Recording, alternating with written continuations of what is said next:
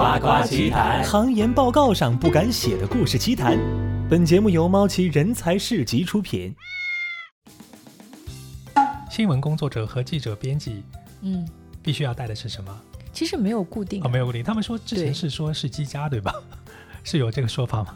还真没有。啊真没有但你不觉得今天大家带的最多的是苹果表吗？也就是说，你买东西是因为你自己开心，对吧？是你不要去想我。我买的这个东西啊，它有没有，关键还不就穷吗？它一定要一定要制造出一些稀缺性或者唯一性，就嗯像现在有很多品牌，我觉得真的好 low，他就会说男士一生只可定制一枚。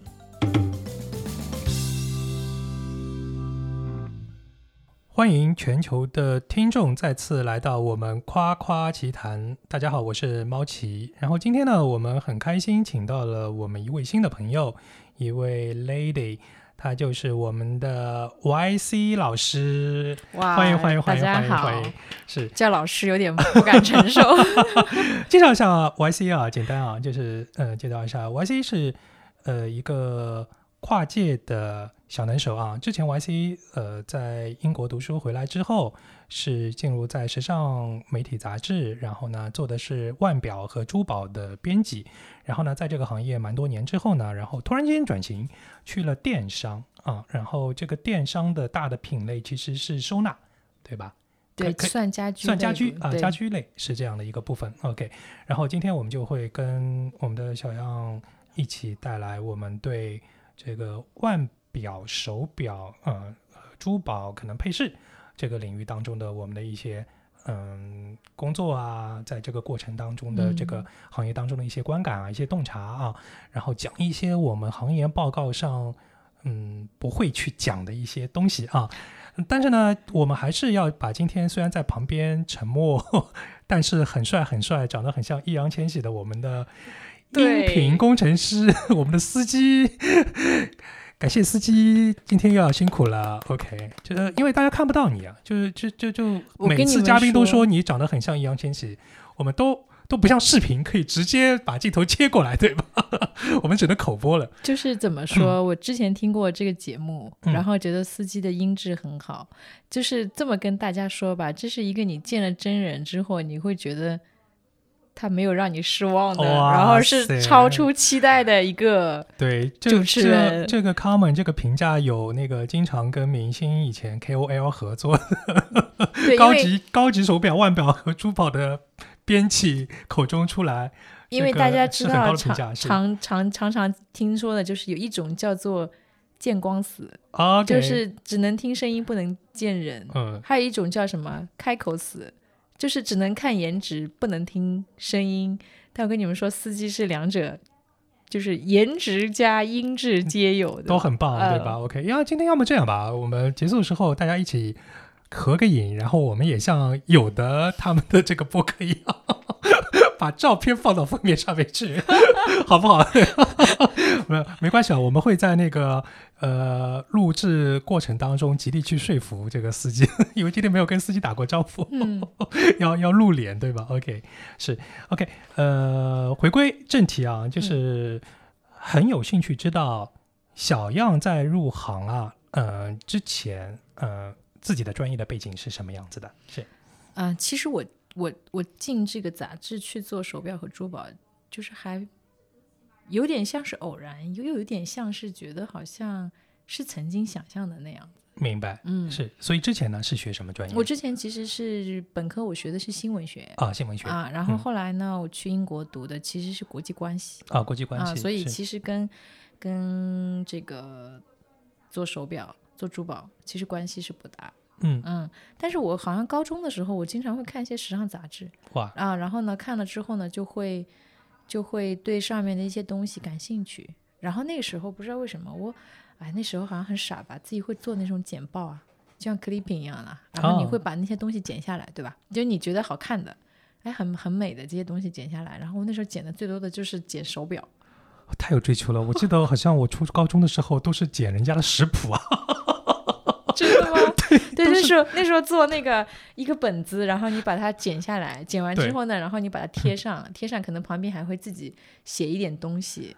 然后我到现在印象很深刻的，那时候应该剪下来印象很深刻的，应该是一只那个真历史的哦 Zenith 的对 Zenith 的一只，然后那时候会觉得说，呃，很好看，因为它中间那个表盘上面是一个星星，嗯，好吧，我们没有 LVMH 呃这个 watch 这一部分来给我们恰饭，但今天没有办法嘛，因为这个圈子聊起来就会谈到很多的牌子嘛，和我们对它的印象。对对对啊，那也不容易啊。真理是那个时候，好像它的品牌并不是，好像那个阶段，如果是你那个时候我我上高中的时候，零几年 对吧，零几年的时候，其实我那个时候是，嗯，我是不会去知道啊，这个表对吧？哪些是好是好表，哪些是是就是入门级的这是是表，是是，所以那个时候你就会觉得哇，这个表好漂亮。是是，真的是那个时候的广告，它的品牌的整个地位好像跟现在还不太一样啊，就是因为后面大量 marketing 还是做了一番的这个宣传嘛，是对，所以你想那个时候是 十几年前，是是是嗯是是蛮有意思的。然后就是进入无意当中，然后就对，进入后来到了我那时候时尚杂是志，后来是就是回国以后回来以后，那时候是因为我之前去的那个杂志是我上高中的时候，就晚自习前可能会在课兜里面偷偷翻的这种啊，然后呢翻了之后就会觉得说，哎，就是好像很向往，觉得做编辑是一个让我很向往的这个工作，然后可能那时候是种草了吧，对吧？就是嗯先种个草。嗯啊，然后后来呢，回国之后是在那个刷微博，刷微博的时候呢，就是他们在招实习生，然后我就刷到了，刷到之后我心想那就去吧，啊，然后那时候我是我记得来面这个实习生都是早上我有一个面试，面的是某服装品牌的销售，然后就是一个国产的服装品牌，他们那时候号称全要招那个留学回来的，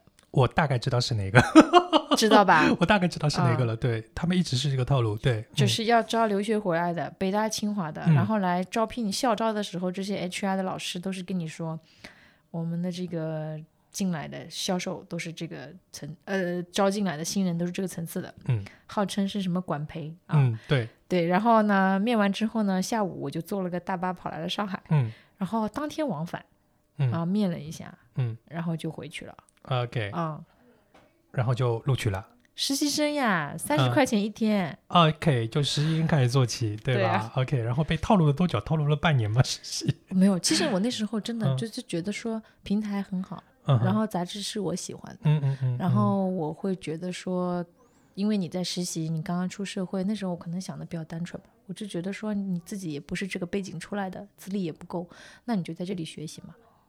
三十块一天是蛮套路的，我觉得。因为呃，我记得那个时候就是，嗯，带我的一个同事吧，后来我们关系也挺好的。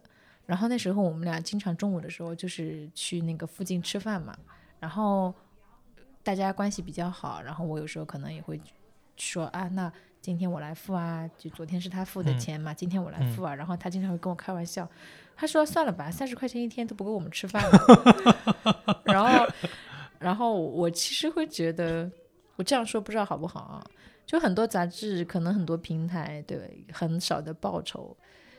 如果说你没有很强的热情和激情，或者说你你们家父母也并不是能够很能够在经济上支持你的话，我觉得他很难在这个是行业很难在这个行业里面，生存下来，对吧？就是先先过这个实习关。对对对对对对，是的确是这样，嗯、是这。样子。然后后来就就做实习生，但我实习生那时候做的时候是做那个时装的，哦，你可实习生做的是时装，对，嗯就是时装助理，哦烫衣服。我我我差点就报说你是跟谁做的吗？OK，没问题，我会哦忍住。啊，然后然后那个做时装助理就烫衣服，嗯嗯，然后收拾样衣，给模特啊，给模特儿拿鞋子。哦，你嗯其实是在是是做服装的管理的这个其实管理样衣间嘛样衣间对嗯哦。懂吗？大家就是这是很传统的是上杂志的这个这一票的实习生上来的，是对吧？所以所以你看到就是嗯包括电影里面也会演，对对对吧？对对对对就是管样衣间的其实没有什么地位，对。然后你要但但是大家都是这么起来的，对对对，还样衣。然后嗯那个时候你会觉得说，啊，我自己也不是在这个时装的这个背景下面的，所以你真的是只能说把事情做好，做靠谱。哦，然后你所有的协助拍摄的工作能够做靠谱，就就是你你可以为这个 team 去所做的事情，嗯，对你你如果是跟科班的人去比的话，人家比如说是学 fashion 出身的，嗯，本身是不一样的，是他关注的东西、看的东西嗯是嗯，所以正式定岗之后就，呃，这个入职之后就转到啊正式钟表这一边吗？对，正式定岗其实也蛮机缘巧合的，啊正好是有一个职位空缺，嗯啊，然后也是先过去，就是可能实习了一两个月吧。然后后来我当时老板觉得就是我还 OK 的，然后当然当时我转转正也是有我们以前时装组有很多前辈，就是说极力推荐，然后想要把我留下来，是这样子，然后就觉得还蛮感谢他们的。如果真的留在时装组的话，会不会出来做 KOL，或者说可能更更早离开那个部分啊？因为你们杂志当年其实出了很多人著名的 KOL 在你们这边出来的嘛，是我觉得是这样子啊，就是做 KOL 这件事情，其实一方面是和人本身的性格有关系的。就是他们是一些非常喜欢输出的，对吧？就是如果说你没有很强的这种输出的欲望，嗯其实是很难去长期坚持在某一个平台上去输出你的这些 opinion 的。嗯，啊就觉得精因为力耗本耗耗光，对吧？呃，就就是有些人可能他会不停的自己思考想，嗯但是有些人可能本身也确实没有内容可以讲。嗯，但你要去做 KOL，而且是优质的，我觉得一定嗯是说你本身想的东西其实很好。然嗯后你还有这个输出的欲望，然后输出这件事情让你获得了一些成就感，你会持续去输出。哪怕他们时装的很多 KOL 去撕别人，对吧？说这个 designer 不不灵的，这个东西好炸呀，但是那个东西不行，好土啊，对吧？对，是这种也那你是输出本身你本身是要有一个输出嘛？对对对，他就是忍不住要去讲那个东西了，对吧？是是这样子。OK，所以是不是觉得呃手表、腕表和珠宝的编辑的他们的风格其实更稳健一些呢？是不太一样的，是。我觉得这个稳健其实是整个行业给给嗯。你的一个，就像是一个规范或者规则啊。因为你不稳健，似乎你就是在有有被这个就是你一个叛逆的一个形象了，对吧？是对是是，的确啊，就是我们在做这个两个行业的业务的这个猎头的猎业务的过程当中，觉得这两个行业的人啊，确实也是不太一样的。所以有时候就是有一些方寻，它其实虽然都是 luxury 啊，都是嗯时尚，呃，就是奢侈品行业，并不能够互跳这种这种气质啊，嗯、或者或不太者怎么样不。太一样。对对对对而且我觉得是取决于说大家的你在这个条线里面做的时间久了之后，你就会发现它的这个嗯、背景知识嗯也不太一样，是，然后表现形式也不一样。嗯也就是说，比如说时装的东西，它是可以有一个混搭的，嗯，但是你在钟表或者是珠宝领域，你绝对不可能用一个配饰。就假设我们同期在做拍片或者做选题，你绝对不可能是用一个配饰，或者是价价位比较低的一个一个配饰来跟一个价位很高的一个高级珠宝去混搭在一起的，因为就像是这个旧社会。该这么说吗？就像旧社会的很多教条一样，，OK，就是说你是一个什么样的身份，你是一个什么样的人，对吧？你是这个名门公子，怎么可以去跟这个小丫鬟谈恋爱呢？嗯，有点这个感觉，就像我们去 pitch 客户去见客户 BD 的时候，在呃这个手表的品牌的时候，就那几个集团嘛，就如果我是去某一个 A 集团，那我可能如果有 A 集团下面的品牌的表，我可能是带着的，但是我绝对不会把 B 集团的表 带到 A 集团去，或者怎么样，就很、啊很注意，然后，甚至于可能那个呃，有时候比较敏感的时候，可能那个名片夹和它的笔也会注意，书写工具都会注意。那其实你已经算是非常注意的，在这个商务对的场我算我合是比较对比较尊重尊重品牌的，是。对，就嗯是所以说，其实，在手表或者珠宝领域的话，就是这样子。嗯。嗯，你去参加某一个品牌的活动，你可以没有他们家的东西，因为你作为一个编辑来讲，你不可能说你的经济条件什么都能买，嗯。尤其是说啊，你说呃服装可能或者包，你嗯。其实是 OK 的，但是你说去参加钟表品牌，你不可能所有的表都买过，嗯。啊，那如果说你不能带这个贵品牌的产嗯。品，那嗯。你就手上空空，啥也不带。是对。哎，你作为女性消费者啊，或者嗯。钟表编辑啊，然后问一个问题啊，嗯。就是我作为一个直男，以前其实真的不太能够 get 到这个点，就是我看到有朋友买了几十万的女性的表是石英的，嗯。虽然说石英和机械表它的这个呃这个这个表芯啊，从价格本身当中来看是差不多的，从这个成本的价格当中看是差不多的。就好的石英其实也很贵嘛，石英表芯，但是我觉得是想不通的。我觉得我挑一块表肯定是先看它是不是，如果这么贵的表了，看它是不是机械的，然后有机械的这种匠人的这种工艺在里面，或者怎么样啊。然后呢，再加上它好看不好看是第二个部分，但我不会去买一块石英的这么贵的。呃，就算她是女生，把它是作为一个呃装饰品，嗯，一个一个一个珠宝来来来这么戴的，但我觉得也好像有点有点不值的这个价格啊。我不知道你你你怎么来看这个事情了？是其实我对这个问题的看法也经历过一些变化的。嗯嗯，最早的时候，可能做这一行的时候，我我也会跟你一样，我觉得说，哎，你花这么贵的价格，我一定要买到技术嘛。对，我我所谓的就是要买买到匠人的这个工艺嘛，是，对吧？然后呢，后来我就会觉得，哇，石英表其实很方便啊，我不要调教啊，而且很准，对吧？很准啊，然后我戴起来很方便啊。然后你刚刚所说的这个几十万的石英表，对吧？对一定是珠宝表了。啊，是是珠宝品牌下面的是表，是不是？是那那所如果是珠宝表的话，那你就不可能去否认说它本身这个宝石的价值，以及它的一些镶嵌工艺，嗯包括它 design，对吧？嗯所以我觉得我我到后来会觉得不是不可以，为什么不？如果说你很喜欢它，而且也是你 affordable 的东西，嗯就不需要以这种直男的眼光去评估说，嗯，这里面有几项技术搭载了多少复杂功能，嗯，没有必要啊。是。哎，但有一个好玩的问题啊，如果照这个趋势发展下去，嗯，会不会电子表当中如果带贵金属，或者是说镶嵌工艺或者这个装饰的功能性很强，然后它卖了十几万、几十万，或者可能就算这个呃五万到十万区间好了，你你觉得会出现这样的一个东西吗？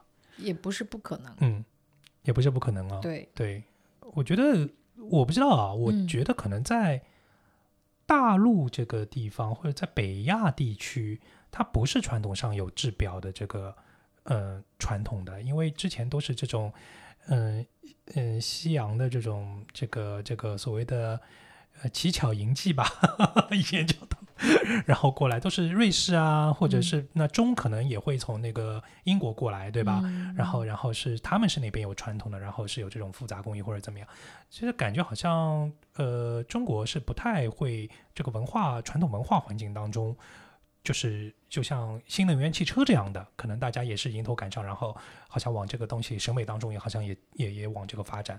可能我我不清楚啊，或者你的看法呢？你觉得会不会这种新的东西会出现在中国呢？就是那种电子表，然后加很强的装饰功能，然后卖的很贵，是这样的东西啊？这种东西就很 fusion 了，很 fusion，对，对吧？就很融合，就很很融合的。那某品牌一直都嗯讲自己很融合的，嗯也有可能他们就 率先做了这样的举措，也就是做了这种尝试。我觉得也不是说不可能。对你跟我啊说某品牌觉得自己一直号称自己很融合，瞄了我一眼的时候，我突然间就在想到底你你暗示在什么品牌吗？是是是，就是坦白说，嗯我觉得这个融合是一个很很大而杂的概念，大而杂的概念，对吧？嗯，就是我看到有一些因牌，为有很多融合，我觉得你首先要去考虑的是，可能我的看法啊，嗯我会觉得说你去考虑多它融合在一起究竟好不好，而嗯不是为了融合而去融合去，融合，对吧？那就嗯没有太大的意义。是嗯是是是，所以我就觉得就是一些比较呃生生命比较新的品牌，就是像宇舶啊这种啊，嗯就当然它已经在 LVMH 整个集团当中是在表当中是是是比较靠前的领军的这样的一个部分啊，就是就是他们好像不停的在这个贵金属的整个。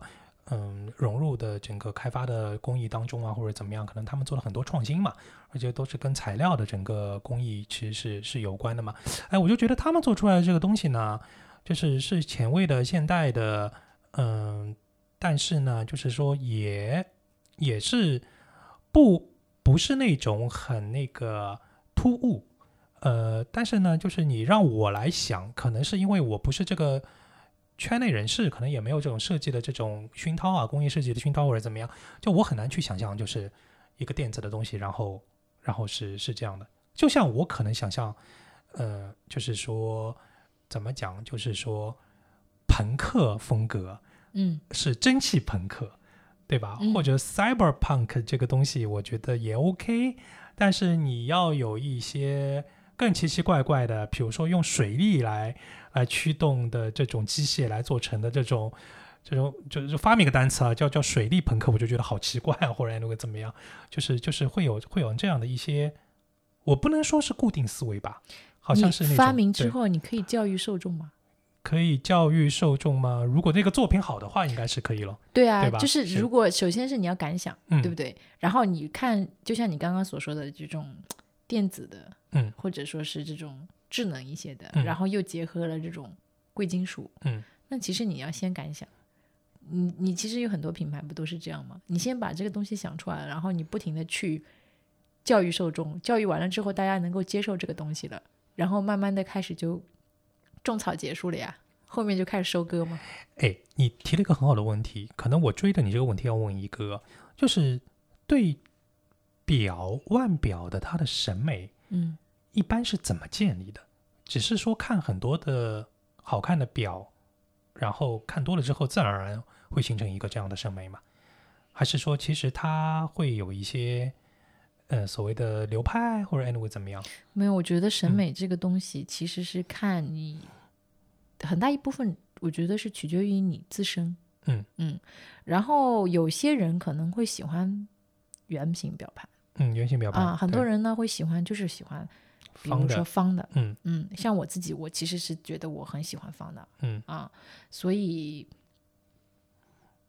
我可能在之前的这个工作中也看过不少表，嗯啊，但是呢，就是这个审美，我觉得真的是跟你自己看了之后，以及你自己的兴趣点，以及你自己本身的这种风格很有关系。然后有一些表出来确实是很 shock 或者很酷炫，然后用了新的材质，然后但是你可能就是觉得说，OK，它很酷，可不一定是你真正会去所选择的。是嗯然后表本身它的价格也好，它的品牌的内涵也好，天然可能会有一些嗯固定的标签和人群啊。嗯当然也会大家可能不在乎这个事情啊，嗯、比如说那个呃 Richard 米勒嗯，对吧？可能是这个夜店小王子、土豪夜店小王子他们 可能标配或者 anyway 怎么样，对吧？会会有这个部分。那当然这块表本身它的历史也不长嘛，对吧？对，是这样的，就是，嗯，那你觉得会不会说，嗯，就是说有一些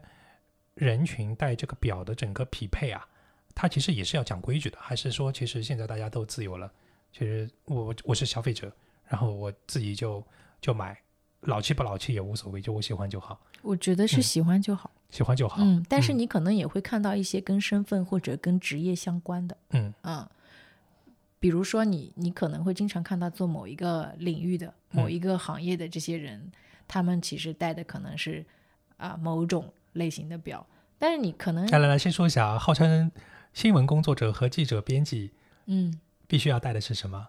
其实没有固定、哦，没有，固定。他们说之前是说是积家，对吧？是有这个说法吗？还真没有。啊真没有但你不觉得今天大家带的最多的是苹果表吗？我带的是佳明。对不对？就是就是，如果你真的非要说，嗯，大家都在戴什么表，嗯嗯对，以曾经比如说苹果表上来嗯的时候，也曾经引发过圈内的讨论，嗯对不对？是不是这个传统的制表工艺就会受到了一些影响啊？但是你放到今天来看，包括在整个疫情的环境下，目前中国的钟表市场的这些增长，那你还是会觉得说，OK，大家可以各自有各自的存在，也有各自的消费群体，这些人可能还会是重合的，对吧？就像我现在老板，他会带一个这个镶钻的 Reversal 几家对吧？啊但是他如果如果说我今天没有这个需求的时候，我也带一个爱马仕皮表带的苹果嘛，嗯，爱马仕皮表带的苹果，这个就是有点接近我刚才讲了啊，电子加奢华的这个部分，对吧？对，就是是你一定是说，嗯，不会说去固定，哎，好像很明显的是是这样。当然这样的不可避免的是，嗯比如说你，就像你，你你在这个圈子里，嗯啊，可能比如说电商的圈子里，或者说是我们这个律师的圈子里，大家会因为这个圈子去互相影响啊，互相教育啊，然后大家可能会对某一个品牌、某一个类型会加深这个印象。对，就差不多一零年左右，好像投行女嗯女生都会戴沛纳海一样，对吗？啊，我我我我我明白你你说的这个，但是其实说实话，朱一朱一丹是有钱人的枯燥生活，然后一定是要戴劳力士的。对，就像有一段时间，你可能会发现嗯会有一个潮流，嗯就是说女孩嗯子都开始戴大表盘。大表盘，对对，然后为什么呢？为什么为什么大家会开始戴大表盘？嗯虽然大家可能会觉得说啊，以前的这个女装表都是很小的嗯 size，、嗯然后可能会有一些珠宝表的成分。那么现在女性都开始讲究，就是说，呃，独立性，独立女性，嗯然后是职场家庭很 balance 的，嗯然后是要需要一块就是这个呃上班下班都可戴，然后任何场合都匹配的那么一块表。然后有一段时间确实是很流行，大家都去戴了这个沛纳海。嗯，然后后来是包括这个 IWC 那段时间，博涛菲诺、也出周周大表盘，迅啊、嗯拍过这些广告片之是后，就是也出大表大表盘。嗯然后现在我身边就会有一些女生，你觉得她们其实是很这种小巧的，身高不是很高，然后你可能会觉得她会喜欢那种很很女性化的元素是的，但是她们现在都会开始跟我说啊，想找一个中性一点的表。OK，嗯，所以你会发现，其实整个消费市场上，我会觉得大家其实会有一阵一阵的这个风潮。呃，呼叫老万，呼叫老万。今天下午跟你聊的那个事儿，你的 受众已经找到了。老万是今天下午的一个老朋友，然后嗯他去了新的品牌，嗯，然后我们再谈了这个部分，他们供给的这个 就是这个样子的一个一个一个风格，是开玩笑啊，是、嗯明 anyway，白因为所以所以我会觉得，就是说你，还依然会有人去买这个镶钻的珠宝表嗯啊、然后也一也一定会有女性嗯去选择这种大表盘。是那有一段时间，就那时候我还没有离职，然后那个时候是其实提倡的有很多，也不是说提倡吧，就整个的这个表盘的设计上面，其实大家都是在讲一个中性。中性，嗯嗯，那是几几年啊？一八一没有没有没有，一四一五一四一五年吧，一四一五年，对，一四一五年的样子。一四一五年之后，你直接去了电商吗？我是一七年去的电商，啊，大概是一一五一六那个时候，啊好像对那时嗯候好像是很流行，就是说女生戴大表盘，是的，很干净的、很利落的。然后我记得那时候某一年巴塞尔表展的时候，出了好多表，全都是蓝色的，就那一年都好流行蓝色。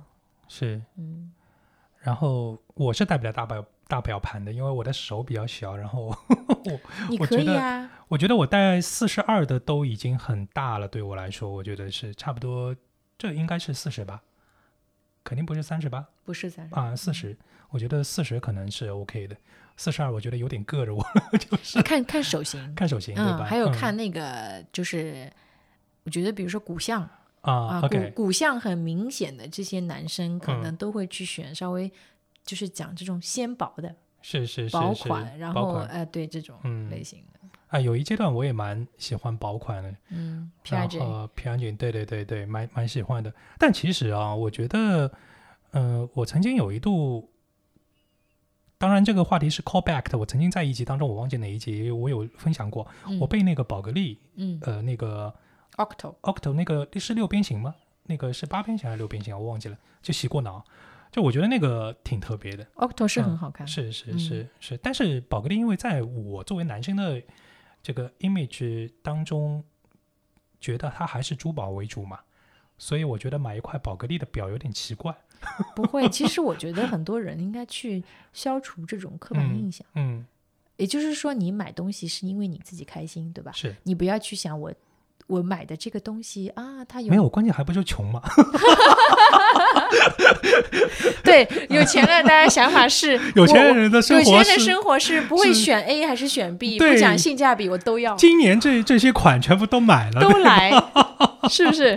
对，反正就是可能跟着 VIP sales 去一次伦敦，然后正好有一批货到了那一边，然后反正我预算就两千六百万，我就把它用光就可以了，就是一块表对，是这样子，都要。都要，就是好好好玩啊，好好玩，是 OK 是，所以现在这个呃，可能去了电商啊，做这个家居这个品类多了一点之后，呃，会同时还会关注那个表的那些公众号啊，或者会怎么样吗？嗯，其实看的比较少，比较看的比较少，嗯，看的比较少，但是也会稍微关注一下大家动态，比如嗯。说是不是这个天猫开店啦，嗯这种啊，嗯有没有做一些新的动向？是。嗯，可能会关注这方面吧。是嗯。是，呃，最近动向不是说那个呃 Farfetch 吗？然后那个 Richmond 和那个阿里都要注资这个投资 Farfetch 哦，啊，之前 Farfetch、京东和那个腾讯都投过一轮嘛，但是没有签那个呃后续的投资者的竞业条款嘛，所以他们也要投。Farfetch 是是英国 base 的吧？还是欧洲？我有点忘记了，就是是是是奢侈品电商嘛？对我跟听众朋友们也大概介绍一下，是这样的因为这个我之前真的没有仔细在关注。嗯嗯嗯嗯，这就不评价 Farfetch 进中国市场之后的整个表现了，就 是 OK。然后那个呃，进了电商之后，觉得最大的一个感触是什么？跟之前的行业 low 啊，low，好直接是哪些地方是 low 的？呃，其实不能这么说，对吧？好嗯像就打压了一一群电商从业者。没有，其实是经过了一个调试期的。嗯嗯，也就是说你在之前的工作中，你看到的所有的 image，对吧？它是层层审核过的，代表品牌形象的，嗯然后是总部确认过的。大家看到的东西其实是非常的代表品牌的这种基因也好，文化也好，或者说是 level。嗯，但你去了电商之后，第一，比如说你要快，它本质是什么？其实买卖，嗯其实可能跟跟跟奢侈品这个买卖也是一样的，但是它嗯可能要更快。嗯啊，所以呢，它整个的感觉是我我我当时去了之后的感觉就是，哇，是这样子啊，就经历了蛮长的一个调试期，以及那时候我刚去的时候，嗯，讲内容，就那时候比如说发微淘啊，现在所谓的这个平台里面做一些什么图文内容啊，然后所谓的这个站内的达人啊。能做得好的内容真的不多。嗯我甚至有时候我我我是就是从我个人观点来讲，嗯我觉得有很多东西真的都不能称之为内容对吧？就是我想看的内容，是。就什么这什么口水文章，对，然后就是铺量的对吧？对。就是铺天盖地。对，然后它的单价很低，是。单价不高，几十块钱给你写一篇也可以嗯。啊，然后你可能就几百篇几百篇的发，而且现在还有人工智能 AI 的那个写作编辑对，所以所以所以所以这件事情，我觉得我我当然我要自我检讨啊，所以我我就觉得这事情哇，干不来，这个这叫什么内容，不想干。觉得伤害了你的职业价值观了，对吧？呃，包括我说句难听的，我有时候改改一些 KOL 的文章，真的就也好生气啊！我就我就会觉得说这写写的什么烂文字。当然我这么说好像有点直接，啊就是我会觉得，可能以前做过编辑，你会觉嗯得人有一根文文字工作者，其实你会有一个基本的底线。对，有一根你。你你会觉得说这个文字写出去是对受众或者对读者是不负责任的，嗯。你是用一个非常口语化的东西在做一些书面的表述，嗯。嗯，那当然，现在比如说在这个整整个电子化阅读，然后电商整个大的环境下面，你会觉得说那些文绉绉的东西好像看的人越来越少，包括嗯。碎片化的这种阅读，嗯。嗯，所以我我那时候真的会觉得哇，好不适应，不适应。嗯当然，它最大的变化就是在于，我是我觉得说电商 low，它其实倒也不是说真的很 low，只是说它很实在接地气。嗯啊、然后曾经做的这个行业，你会觉得是你在踩云端，你在云嗯端走啊，你不知道下面是什么样。嗯嗯，坦白说，我们比如说做这个行业，对吧？你是做个编辑，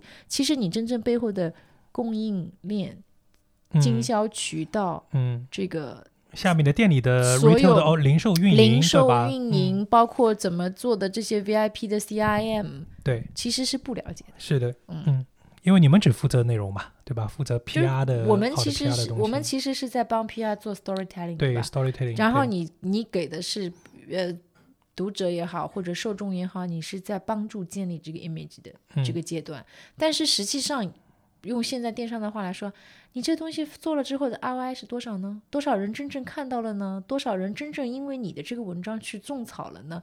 在那个阶段是无法评估的。嗯但是你那个时候其实是在传递价值，嗯嗯对，是是这个概念。是是是，所以现在你去了电商之后，家居这个品类之后，也会寻找一些 KOL 吗？啊，会做一些，比如说是也相关行业的。相关行业的，对，但是总体嗯来说，就是找了一些站外的，其实大家的文字水平都还 OK 的，是，能写到你的这个点上的。但是他们需要有一些嗯、可能自我的形象吗？或者说怎么样？还是说纯是文字就 OK？你说的是要不要出镜吗？对，出镜镜吗？镜啊，有一些会入镜，嗯入嗯有一些会出镜的。是，嗯，所以我不知道那样，如果他需要露脸啊，呃，露样子的，嗯，他的风格是什么样的？是一个也是像小红书上面的那些辣妈这种样子的呢，还是说其实不 care 啊？他可能只是一个他把呃家居收纳这个东西，或者说玩的很转的一个小能手啊，家居小能手啊这种，他展示的是他的作品，还是说他把人和这个东西要放在一起了？我发现是这样子啊。嗯其实你做 KOL 输出的话，你是作品和人，其实我觉得是不可分割的。嗯，对，大家会追你，有一部分是因为你真的在这个行业里面非常的擅长，嗯或者你把家收拾的很好，嗯然后很井井有条。嗯另一部分很有可能就是因为觉得你这个人人，我们先不谈说他是一个什么样性格，可能人设也是他喜欢的，啊，对不对？对就是两种相结合的情况下，你才会有一个比较固定的粉丝群体想要看你的东西。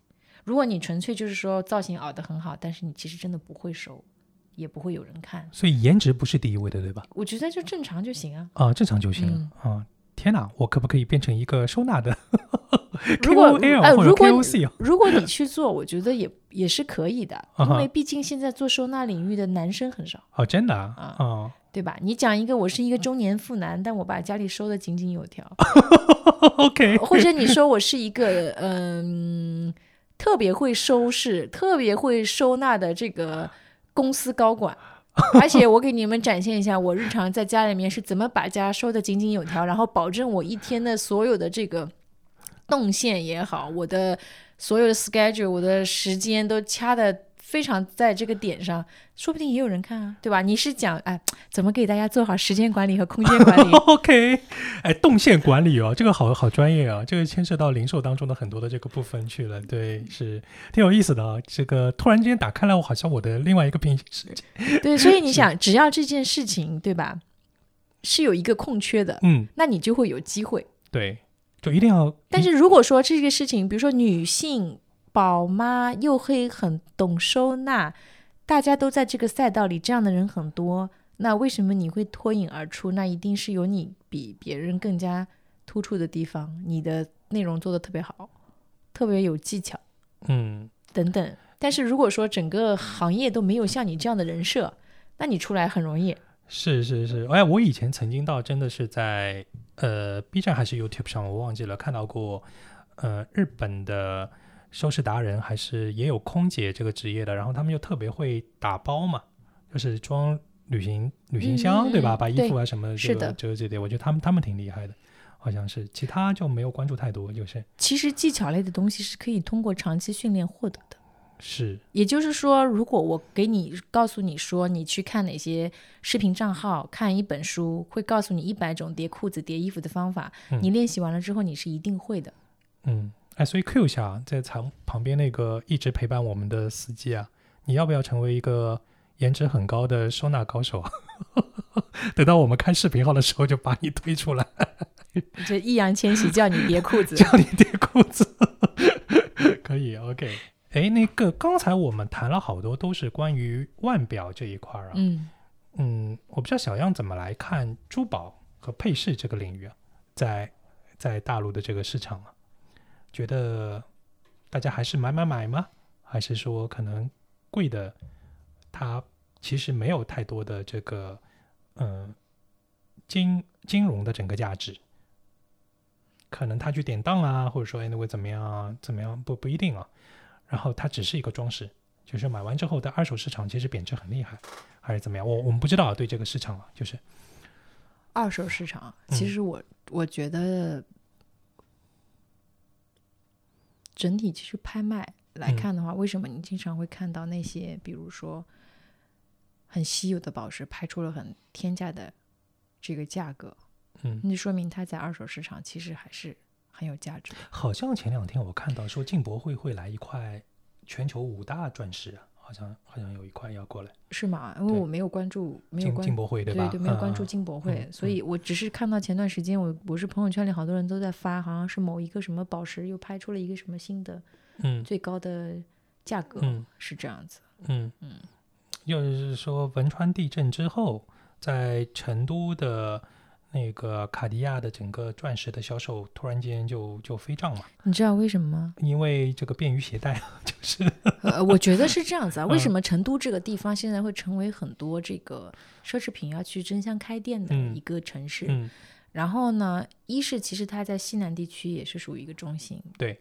第二个是因为汶川地震以后，其实大家的这个价值观念有一些变化，生死观有变化，生死观有变化，啦，大家会觉得说我要及时行乐，嗯而且本身这地方青城山道教给大家的这个文化的影响，就是说，绝对不是说我要藏着掖着留嗯给，超超脱一点，对吧？对对对，就是说及时行乐。我我我我不知道后来未来会发生什么，那我现在就必须要该享受的东西都要先去享受。有一些这部分的原原因吧，我觉得，因为我当时去成都的时候，其实跟本地一些，比如说我喜欢跟出租车司机聊天，嗯，因为他们见过的人实在太多，嗯然后就会讲到这些东西。嗯，所以那边可能就是就拥就是在活着的时候拥有一下，对吧？也是快乐的。所以消费能力、嗯消费者这个消消费力是很强的。是嗯，那时候我觉得有一个司机跟我举一个例子，就是很很开玩笑的。嗯，他说其实江浙的人不一定有我们成都人会花钱，江浙人比我们赚钱多，但是江浙人的观念是觉得说买不动产，然后要这个做投资、做储蓄，然后怎么把资产要留给下一代。但是，但是我们成都这边的感觉，他说我们就是这个月赚了五，发了五万块，赶紧买一个四万块的包。哇塞，这么狠，嗯、就是当然可能有夸张的成分，嗯但是就是是当时我跟这个司机聊天，我觉得这一点他说的，当时觉得我对我还是有一些启发。我觉得我们江浙这一带好像确实是这样子，对江浙还是有这种资本积累的感觉，有这种感觉。的，是有这几百年来，可能资本是可以做一些事情的。就呃，比如说你们家一代、二代，对对到你这里是，几代了，然后后面比如说是不是真的富不过三代啦，或者怎么的，还是会看这些的。是是是，嗯，也蛮有意思的哦。然后那个，嗯，觉得这个珠宝和配饰这个东西当中啊，这个界限是不是很明显哦？比如说人人造人造钻石，你觉得是不是珠宝？不算吧？不算，OK。但是你有没有觉得钻石这个东西是一个巨大的骗局啊？它 是啊个是是对吧？对啊，是个很很大的一个 story 对吧？一就是个浪漫的故事，第一个浪漫的故事，对然后就是当然说一呃钻石恒久远，一颗永流传，对吧？当然，嗯大家可能是需要这些故事的。如果没有这些故事的话，怎么能代表你爱我一辈嗯子一心一意呢？就人类刻意铸制造出他一定稀缺性，对吧？要一定要然后让制造出一些稀缺性或者唯一性，就像嗯现在有很多品牌，我觉得真的好 low，他就会说男士一生只可定制一枚。OK，我我 get 到你的想表达的这个事情。那我嗯我就会问一个问题，就是那如果我想要给那个给我老婆再买一枚呢？啊哈啊哈，就他们只解决了初级消费 这个事情，对吧？就就是你你都手手没一块就结束了，就是他这个思，维，我就觉得他是很嗯。直男思维的，嗯嗯，因为 BD 是对男人来说可能是很有，就是有挑战也好，或者说是很很有意思的一件事情，对吧？你要拉一个新客，嗯。对吧？嗯。那男士一生只可定制一枚，那就跟直男一样，对吧？BD 很有意思，然后可能肾上腺素或者说是多巴胺给他带来了很大的快乐，但关键是问题是后面你这些关系的维护，就是 C I M 的这个过程，嗯，直男就会觉得很无聊。那那你说这个品当就就这个品牌就是提出这么一个 slogan 来说，那你不就是没有给直男想到他后面怎么 C I M 的方案吗 OK 你只做一笔生意，然后后面人家要在你店里再定制几枚，你都不让了。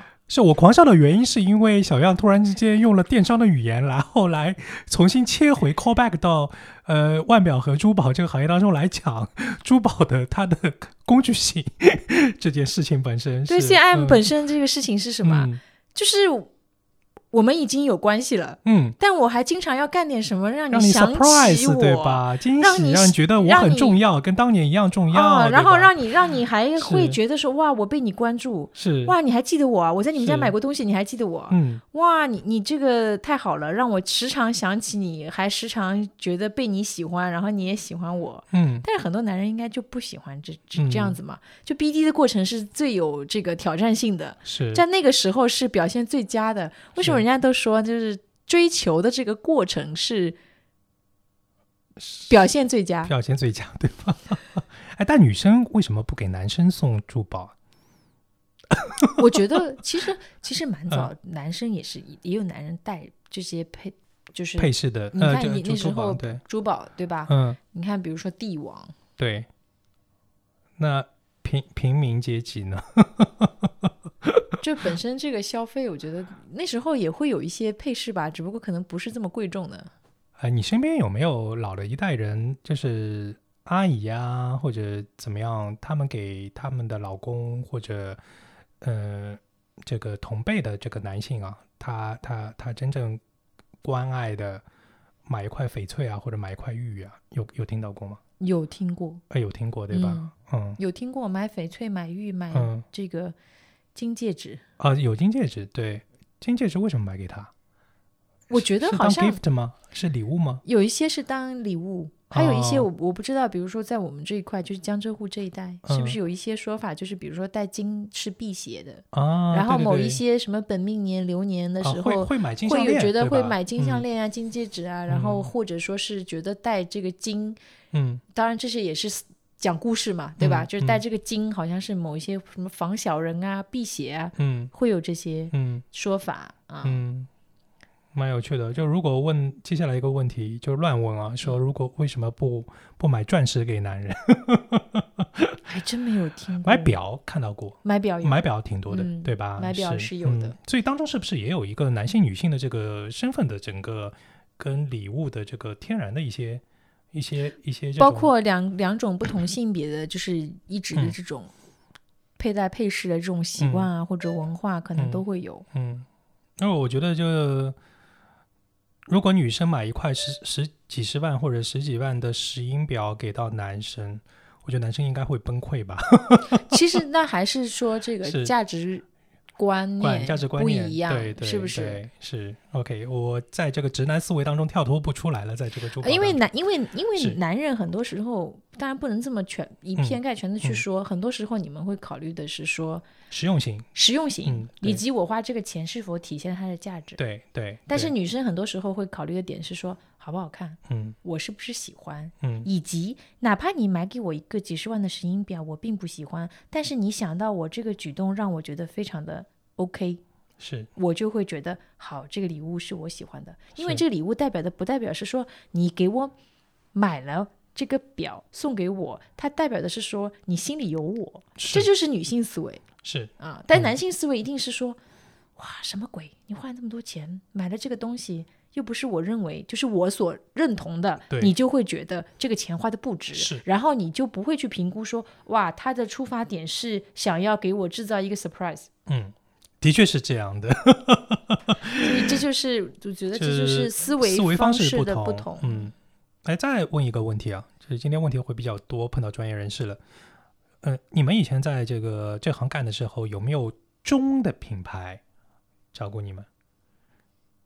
其实没有单独的钟的品牌，嗯。但是钟表钟表对。就是先是有对，比如说积家的钟空空气钟，空气钟对对吧？还有嗯。是卡地亚会出过座钟嗯，座钟，啊、对，所以嗯没有说谁是啊单独的这个，我只做这个嗯，钟。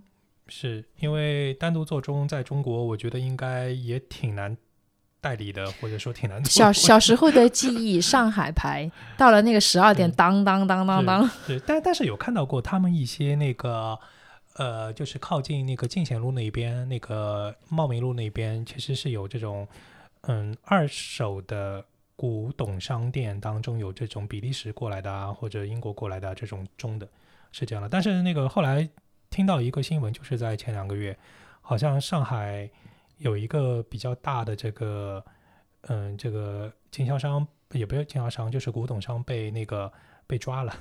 原来他的那些从欧洲集装箱一箱子一箱子进来的这个都没有，可能税都是有问题的嘛。啊，对，然后就被抓掉了，是这样的。我我我那个接疫情当中还带了一个北京的那个导演的朋友，嗯然后特地带他到那边去看，因为他很想买嘛，因为他在上海那个呃，就是就是要工作了嘛，要要要租了自己的房子，可能他对这个东西比较喜欢，就带他嗯去那边淘这种、这种旧货，然后品相很好，品相都非常好，就是就是挺有意思的。那个时候是 OK，呃，今天谢谢呃我们 YC 来参加我们的这一期啊，跟我们分享了很不同的这个珠宝、腕表和和钟这个品类当中的很多部分，谢谢还有它的跨界谢谢猫奇的邀请 OK，好，谢谢。Why spend your only life hoping? What a torture to be always blue, darling. Why spend your only life waiting to do what you know you can do? What's the worst thing that could possibly happen to you?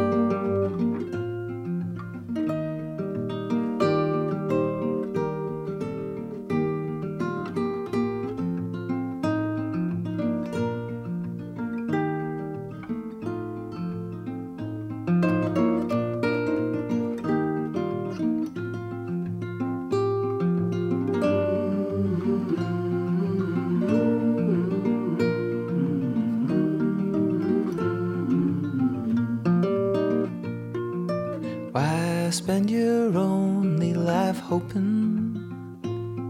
What a torture to be always blue, darling. Why spend your only life waiting to do what you know you can do?